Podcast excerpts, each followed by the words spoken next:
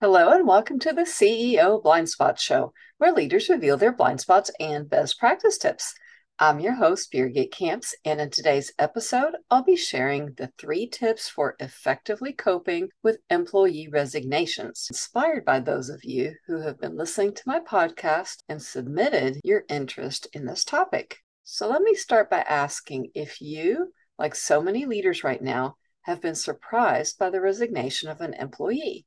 If so, I want you to know that you're not alone and that there are some new employee resignation blind spots that, once discovered, can allow you to effectively increase the retention and productivity of your existing team. The three main tips for effectively coping with employee departures revolve around why, who, and what.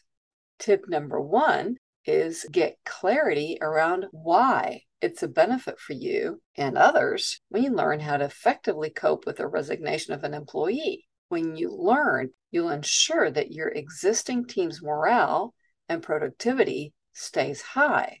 Otherwise, chances are that you'll have a retention blind spot that can be discovered by either the presence of an increase in gossip, decrease in morale, or likely another unexpected resignation. So, for example, I had been referred to the CEO of a company who told me all the reasons they thought an employee was stupid and wrong for turning in their resignation and had apparently shared his views and his reasons with many of the other team members.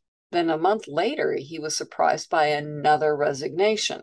When I spoke with one of the departed employees and some of his current leaders, it became clear that the way the CEO spoke about previous employees triggered negative emotions and fear in the existing employees, which caused them to gossip about that leader, but also prepare a backup plan because they were worried he was going to treat them and talk about them that way one day too. So some of them actually did take action to look for another job, which is why he had been surprised by another resignation before he sought out my help. Tip number two is discern who you are focusing your attention on the most when an unexpected resignation happens.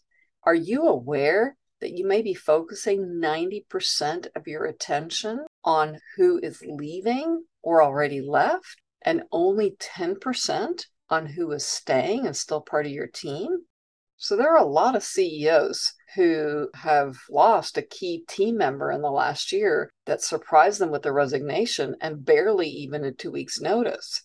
The CEOs panicked as they had no backup plan and then spent countless hours talking negatively about that person Instead, it would have been more effective had the CEO spend most of their time and attention supporting the well being of the existing employees and listening to their ideas about what can be done. Often, just listening and collaborating with existing team members can naturally boost morale and productivity.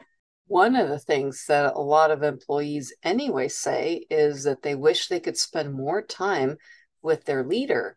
And in many cases, that could have prevented the departure of an employee because a lot of times team members know more about what's going on and what people are struggling with. Tip number three is have retention related conversations at least twice a year where you discover what employees like the most about working at your company, what would have them leave, and what is most important to them in the next year regarding their career. You may want to refer to another podcast I recorded as a result of tracking over 20 years the top five reasons that people stay or leave a company and why money is often not one of them. And for easy access, I'll go ahead and include the link to that brief podcast in the description of this episode. Anyway, I appreciate your interest in leadership and in listening to the CEO Blind Spots podcast. And if you have any questions about this or other episodes, please email them to me at ceoblindspots at gmail.com.